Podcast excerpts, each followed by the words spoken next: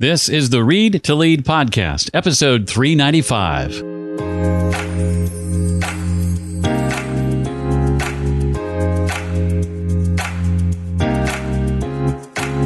What we're seeing is that the pandemic, we don't know what the exact other side's going to be. You know, we're going to end up going back in person increasingly so, but the digital side's not going to go back to zero because we've learned how to get good at this. And companies and every industry is going to have to figure out how to blend both digital and physical. Business leaders are continually told they need to embrace digital disruption wholeheartedly in order to thrive in the 21st century. Legacy companies, we hear, are all doomed to fail unless they double down on the latest digital innovations, and disruptors are ordained to take over the world. Digital innovation is the answer to everything.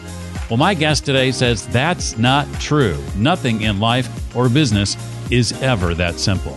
Hi, I'm Jeff Brown, and this is the Read to Lead podcast, the podcast dedicated to your personal and professional growth. And that growth is achieved, of course, via the books we read, because I believe that if you want to achieve true success in business and in life, then intentional and consistent reading is a must. My guest today is Robert Siegel, author of the new book, The Brains and Brawn Company How Leading Organizations Blend the Best of the Digital and Physical. I plan to ask Robert to share about why he feels digital transformation isn't the answer to everything, uh, examples of companies that effectively blend the digital and the physical. I'll ask about the impact of the pandemic on the 10 competencies he outlines in the book, and much more.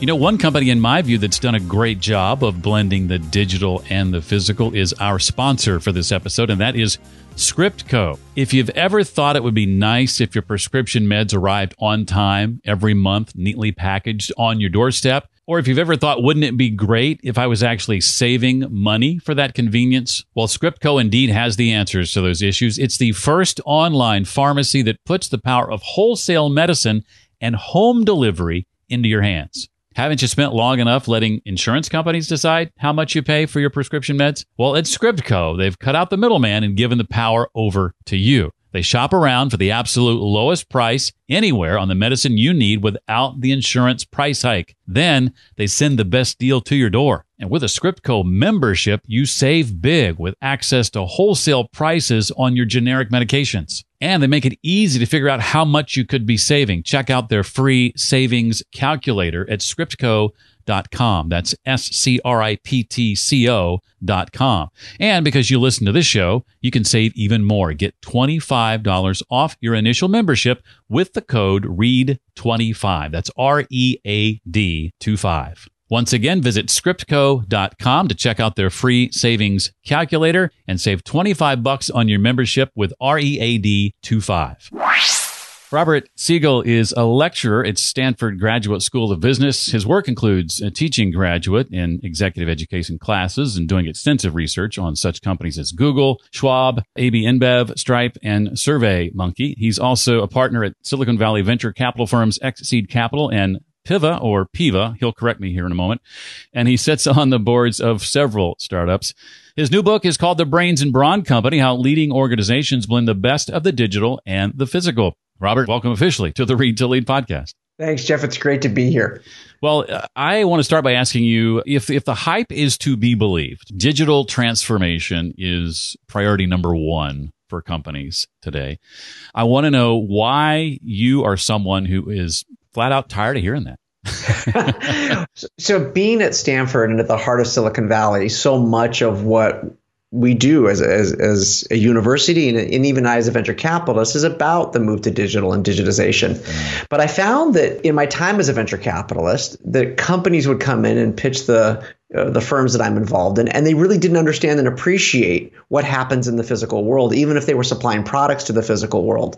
Um, and similarly, in a couple of the courses that I teach at the Graduate School of Business, I found that a lot of the what I'll call the physical incumbents that were embracing the digital DNA had a lot of competitive advantages that a lot of people didn't appreciate. And I thought that the notion that digitization was the panacea was kind of incomplete. Mm. That it seemed that the companies that were really performing well, be they incumbents or disruptors were the ones who blended the best of both worlds. And the more leaders we studied, the more companies we studied, how they develop products, how they organize their companies, there really was an appreciation and understanding of both the digital and the physical. And I think the aha we had was that that's what we see on a go forward basis. And then the pandemic just kind of accelerated all of that. So, so there, there was a singular moment then where it just kind of hit you that, that this framework came together. Is that right? It became very personal when the pandemic started. Mm. Uh, so it was, I think, March 7th of last year of 2020, uh, and we all got an email that said, Hi, we're going virtual mm. starting tomorrow. and they basically said to the faculty, You got to figure out how to teach on Zoom. Mm. And so it was the last week of the quarter, and we all kind of stumbled through it for a week. Like it wasn't a big mm. deal. And then I had two weeks to figure out how to redesign three courses that I teach in the spring in a virtual setting. Mm. And you know, as a teacher, it's an apprentice business. You're taught to be a teacher. You're taught how to run a classroom. And at most business schools, things are often taught Socratically with cases or there's exercises, it's experiential learning, but it's very physical. You're in the room with the students. Mm. Well, all of a sudden you're on Zoom and it's kind of more like television. And so I had to rethink and redesign how I was going to be teaching. And so as I invested in my home office and turned it into basically my virtual Stanford teaching studio, mm. I added multiple monitors, uh, higher res camera, studio lighting, and a lot of the work that I had and training that I had received, you know, when I had operating roles at places like Intel and GE or even in my startups, I realized I had to incorporate that media training into interactive teaching. And that was my aha was that teaching was never going to be the same. Because as we mm. got into this, all of a sudden we could create some pretty pretty rich experiences that wasn't just me lecturing at a camera. I could be very interactive with the students by you know bringing in you know competencies and capabilities and ways of not only the, the academic research that we do, but how to make it a little bit entertaining and a little bit to use the medium by which we were communicating with the students. And that was when I realized everything wasn't going to be the same anymore. Mm. Robert, how does your, uh, would you say your diverse background inform, you think, the way you view the sort of digital physical divide? I've been so lucky in my career. And by the way, better to be lucky than good. Uh, you know, I kind of have this background where I was an operator in both large and small companies. Mm. I've been an investor, and I've also have the blessing of teaching at Stanford, where like amazing men and women come to my classes, not because I'm so charming and good looking, but because it's Stanford. and so you get kind of the what I'll call the academic analytical capabilities. You also get a financial investor's perspective, and then I'm bald and my beard is gray from all the mistakes I made running companies. So I have that ability to actually see and hopefully empathize with leaders of large organizations. Mm. You know, I get to even teach one of my classes with Jeff Immelt, my old boss from GE, mm. uh, and then I spend you know every week with with lots of startups and entrepreneurial CEOs as they're starting their companies. So I think that I hopefully was able to, and in the book, capture a unique perspective that covers that investing, operating, and academic mindset. And in the academic side at Stanford, that gives us access to people that we wouldn't otherwise normally get to understand how they're thinking strategically about their businesses. Mm. What is, would you say, one of your favorite examples of a company that has has mastered uh, both of these these worlds? You know, the easiest one to highlight is Amazon. Right? We shop online you know, on our computers and on our phones mm. to buy things. But look at like Amazon has become an operational and logistics powerhouse, not just with the fulfillment centers, but you know, with Amazon Prime, which is kind of up there with fire and the wheel as greatest invention ever. Like, you know, and so like their ability to get us what we want when we want it, we actually don't have to deal with that. You know, you're going to the drugstore to buy toothpaste and they're out of stock of your favorite toothpaste. You just buy it on Amazon. Mm. And so their ability to make that happen is kind of the one I think we can most easily relate to. And as we looked at kind of the digital and physical, we were able to kind of come up with five different digital attributes and five different physical attributes. And we were able to study a lot of different companies that were kind of best of breed in each of these 10 categories, mm. ergo the framework of brains and brawn. But I think Amazon's the easiest one for all this, us to go, oh, yeah, you're right. They are a digital company and a physical company. Mm. Well, with your work with uh, tech startups, what would you say was some of the traditional competencies that, that startups often overlook or, or, or maybe even underappreciate too?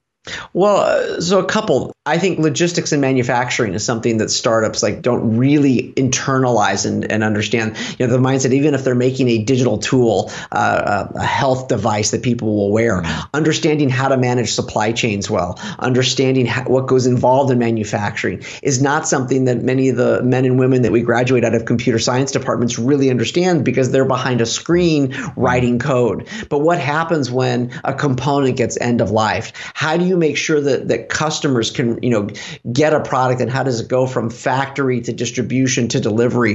That whole kind of is a kind of a black box to many of what I'll call the digital natives. Uh, I think another one is government relations. You know, sometimes larger physical organizations, when you're dealing with things like healthcare or mobility or financial services, are used to having to work and navigate with government, uh, and that's not something Silicon Valley has had a strong history in. In fact, we've had a there's a hmm. libertarian streak in Silicon Valley. Of it was great. Like we were here on the West Coast, and Washington D.C. was three thousand miles away, and that was awesome. Like leave us alone, and you can't do that anymore. Mm. In a world where now technology is embedded in every product where every product's connected and you're you see tech companies moving into industries that are regulated i found that a lot of you know the startups really don't have an understanding of the art and appreciation for dealing with governments and how to work with governments and not just in this country but all over the world mm. Well, let's say I'm at a traditional company and constantly facing this pressure of trying to digitize uh, to stay relevant. What are some of the the key competencies that, that someone in that situation should focus on? So let me start first with the, the easy one, analytics, all right? And mm. data, you know, you've got a lot of information on customers. And it's not just enough to hire a bunch of data scientists and a bunch of data engineers. That's almost kind of like the ticket to the dance. Part mm. of it is understanding how you're going to be using this you know this data and this information to serve customers better. And so like one of my favorite examples is Charles Schwab. You know, Charles Schwab is an organization that has al- almost seven and a half trillion dollars of customer assets that have been deposited. They're a huge financial services organization, and they know a lot about us, right? When we when we have our money there. One of my favorite stories that Walt Bettinger will tell, Walt being the CEO, is that if a customer goes to the website and, and chooses life events, divorce, Schwab knows at that moment in time that an individual is headed for potentially a, a, change in their marital status. And in fact. Schwab might know even before the spouse does. And the qu- thing that Schwab does, which I found very interesting, is the question they always ask themselves is what would our customers want us to do with that information? Mm-hmm. And so, for example, their, their, mindset is through clients' eyes. Like that's the kind of the mantra. So just because they have data and have information, they try to kind of think long and hard about what should they do with it. And I'll juxtapose that to Facebook. Obviously, Facebook worth a trillion dollars, very profitable business, but like no one likes or trusts Facebook. Like broadly speaking, conventional wisdom is we believe that they will use our data to whatever is in their interest, not right. necessarily in our interest. I think that you know you have to have the data analytics side and the capabilities to make sure to know how to gather data, make sure your products are connected, how to do something with it, but also like don't lose sight of that moral compass, that north mm. star as to why you're using the data and why sometimes you won't use the data. Mm, there is one example that uh, Robert shares of two attempts at radical transformation. Uh, one at a company that tries to add brains, and one a, a, a tech company that tries to to master brawn. Uh, what are the lessons here for other companies that you discovered as you as you unpack this? So you're referring to uh, the, the analysis we did of both 23andMe, the healthcare company based here in the Silicon Valley, and Daimler, you know, the, the, amazing German automotive company. And when we analyzed the two companies, it was very interesting. 23andMe, who gives us, you know, our DNA sequencing and can give us ancestry information, and they're now using their database of almost 12 million people uh, to deliver specific drugs to for treatments, uh, you know, that, that might be harder for traditional pharmaceutical companies to do because they get all this great through saliva, through spit and software. They get this mm. great data. And so what they did is they're great at data analytics. They're great at, you know, serving customers. They're great at, you know, empathy. Like they really understand they're dealing with healthcare. Anne Wojcicki is an amazing leader about understanding kind of in, empowering all of us to control mm. our healthcare. But she partnered with GSK, the large British pharmaceutical company, because she didn't want to build up a manufacturing competency. So in the frameworks, you know, we have five brains, five brawn, you know, the, mm. the analytics. We we we talk about um, creativity. We talk about empathy. We talk about managing risk and balancing partnership. And then on the brawny side, we talk about logistics and manufacturing and operating at scale and shaping your ecosystem and surviving over time, stamina, and did a pretty good job of filling in partnerships in areas where they weren't that strong. Let me juxtapose that with Daimler. With Daimler, they were obviously great at all the brawny categories, unbelievable manufacturing, mm. design, supply chain. They know how to operate globally. They've done a horrible job of analytics. They've done a horrible job in partnering um, because they wanted to do it all themselves and they didn't have a lot of those competencies. Mm. And they've really struggled. We've seen how Tesla has eaten a lot of their market share at the high end. And what was hard for Mercedes, in, in particular, you know, that part of Daimler that sells the luxury cars, their business was going pretty well during these transitions, largely because of sales into China. But we got to the other side of this, right, where all of a sudden the world's changing and Tesla really took off. And Daimler's right now in a world of hurt, right? Mm. They're going to have to transform their business. And they, I would argue, even though they did a lot of activities trying to understand, you know, digital, they didn't really kind of bring in the right people and at scale. They were really fundamentally a brawny company that paid lip service to the brainy side. And that's really hurt them. You talked a little bit about the uh, pandemic, COVID. What would you say ultimately was the pandemic's impact on these 10 competencies? I think it accelerated them. We, we read about how digital e-commerce became, you know, there was three years of acceleration uh, into, you know, basically 10 months. Mm. Um, a, a, friend of mine works at Roblox, the gaming company, you know, that went public. And, and he's, his comment was, yeah, we accelerated our business plan by two years because everyone was home gaming, especially a lot of kids. um, but what, what really happened on the, the brains and brawn side is you saw companies like Target, which had a pretty good front end for digital shopping. And now you could, for example, order your groceries online and then drive to the stores and have the groceries delivered right to your car, mm. which is a great example of blending digital and physical, where you know you, you shop on the front end, the logistics side gets it fulfilled, you get to the store and it's like put in your trunk in, in a contactless manner. And you saw that they they actually accelerated their rollout because of, of the pandemic because there was you know such demand from their customer base. And so i think as we look through all of the the, the, the 10 brains and brawn attributes you're seeing that it became and has become just increasingly important. In my role as a teacher in the last 18 months since the pandemic started in my home office i have taught audiences in riyadh saudi arabia sao paulo brazil stuttgart germany kuala lumpur uh, and chicago right? Mm. and that's basically that's just in one week. And i'm able to you know have those kinds of experiences. So i think what we're seeing is that the pandemic you know we don't know what the exact other side's going to be you know we're going to end up going back in person increasingly so but the digital side's not going to go back to zero because we've learned how to get good at this and companies and every industry is going to have to figure out how to blend both digital and physical. Mm, well said. Well i've got a, a couple of questions robert i want to ask you not directly related to the book. Before i do that though is there anything else from the book i haven't touched on you want to make sure we know I would say the last thing is the type of leadership that's going to be required is is going to change in the future. That I think that we call it in the book systems leadership, and it's this idea that you know in a world where everything's connected, you have to understand that when data and information is flowing constantly from companies to customers and through the channel, leaders need to be able to understand the system and understand the flow. And by that I mean they need to understand what happens inside of an organization when two functions interact. You know, be it manufacturing and sales. How does what the sales team sell directly impact what manufacturing needs to make? How do you mm-hmm. understand what's happening in your industry and in your ecosystem? You know, who, you know, do you understand an influence map of what's going on? Because people are so increasingly interconnected and companies are increasingly connected. And we found that great leaders of the people we studied, they know how to operate at intersections, right? They know how to manage and hit their numbers operationally, but they also know how to manage innovation. Mm. They know how to manage context because communication becomes increasingly important. Uh, Jeff Immelt, who I mentioned earlier, loves to say truth equals facts plus context. And mm-hmm. great leaders need to be able to manage the context for their customers, for their employees. Uh, they need to have a product manager's mindset of n- understanding and knowing what do customers need, how does something get made, how do you get your organization to move, you know. And then and lastly, I'll say that they run towards the disruption. You have to go risk on. Like you have, it's, it's gonna happen anyways. And great leaders, great systems leaders, actually run right towards the disruption. Mm. Well, as as I talk to many authors, as I do, I find that often they are rabid readers uh, as well. I think uh, good writing starts with consistent and intentional reading. I'd be curious to know uh, the impact of reading on your life. How would you say the habit of reading consistently and with intention has played a role in in your success, or or has it? I if I I don't know. First and foremost, I don't know if I'd call myself successful. I'm just a guy trying to kind of get through life one day at a time and be a good husband and a good father and a good teacher and a good investor.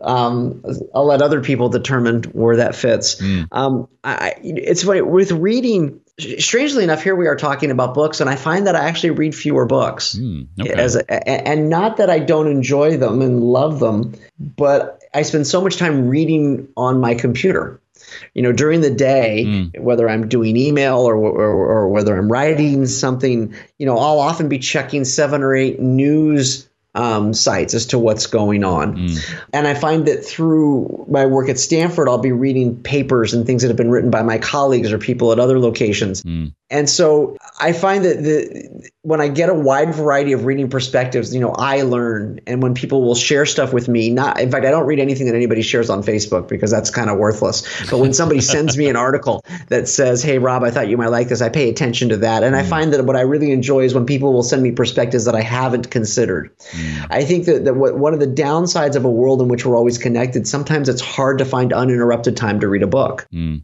you and I are talking now. If we had our cameras on in my home office, I've got books on the back bookshelf behind me, all of which I've read. Mm-hmm. But I find that it's sometimes it's very, very hard for me to find the time mm. to read a three or four hundred page book. Uh, as often as I used to. Um, I will often, if somebody sends me a book that, that that it was important to them, I'll read it just because that gives me insights into who they are. Mm. Um, I would say that the, the, reading is something I do all the time. Right. Um, books are a small part of what I read. I don't know if you know this or not. This is kind of meta, but um, there was recently a book written to help you find more time to read books called uh, Read to Lead. Maybe a little bit too meta, but uh, nonetheless, it's there in case you need it. God, that sounds awesome. I should check that out. but I will say this reading is this probably the single most important way I find to actually grow and expand my mind, mm. to grow and expand my perspectives. Yeah. Um, because I think sometimes it's in the quiet when you can actually process what somebody has said, mm. um, that we actually have the ability to think more deeply about topics uh, and think about the nuance of things. That, that in a world that increasingly has less and less nuance, mm. nuance is becoming, I think, even more important. Well, even though you're not doing as much book reading uh, today as maybe you once did, uh, historically, is there a book or two that stands out as having had a huge impact on you at any point? A couple. I was really lucky when I was a 26 year old snot nosed kid to do Andy Grove's research for Only the Paranoid Survive. Oh. And and it was not just the, the, the the information in the book, but also that time in my life when I got to work closely with Andy. Mm. Uh, it was a huge impact, and I and I refer to it a lot. Ralph Waldo Emerson's essay on self-reliance had a big, a big, big impact on my life. You know, I was in college when I read it, and I found it very inspirational to you know, kind of belief that people and individuals could be empowered to do good and to do well, and to think original thoughts and their own thoughts, and yeah, and yeah not have to go along with what the conventional wisdom. I remember when I read, strangely enough, Howard Schultz's book about pour your heart into it, which was when Starbucks was really taking off. What mm. I always loved about that is it just gave insight into that, like you could love your job. Like, eh, like mm. that, that work could be something that you derive meaning from as well as passion.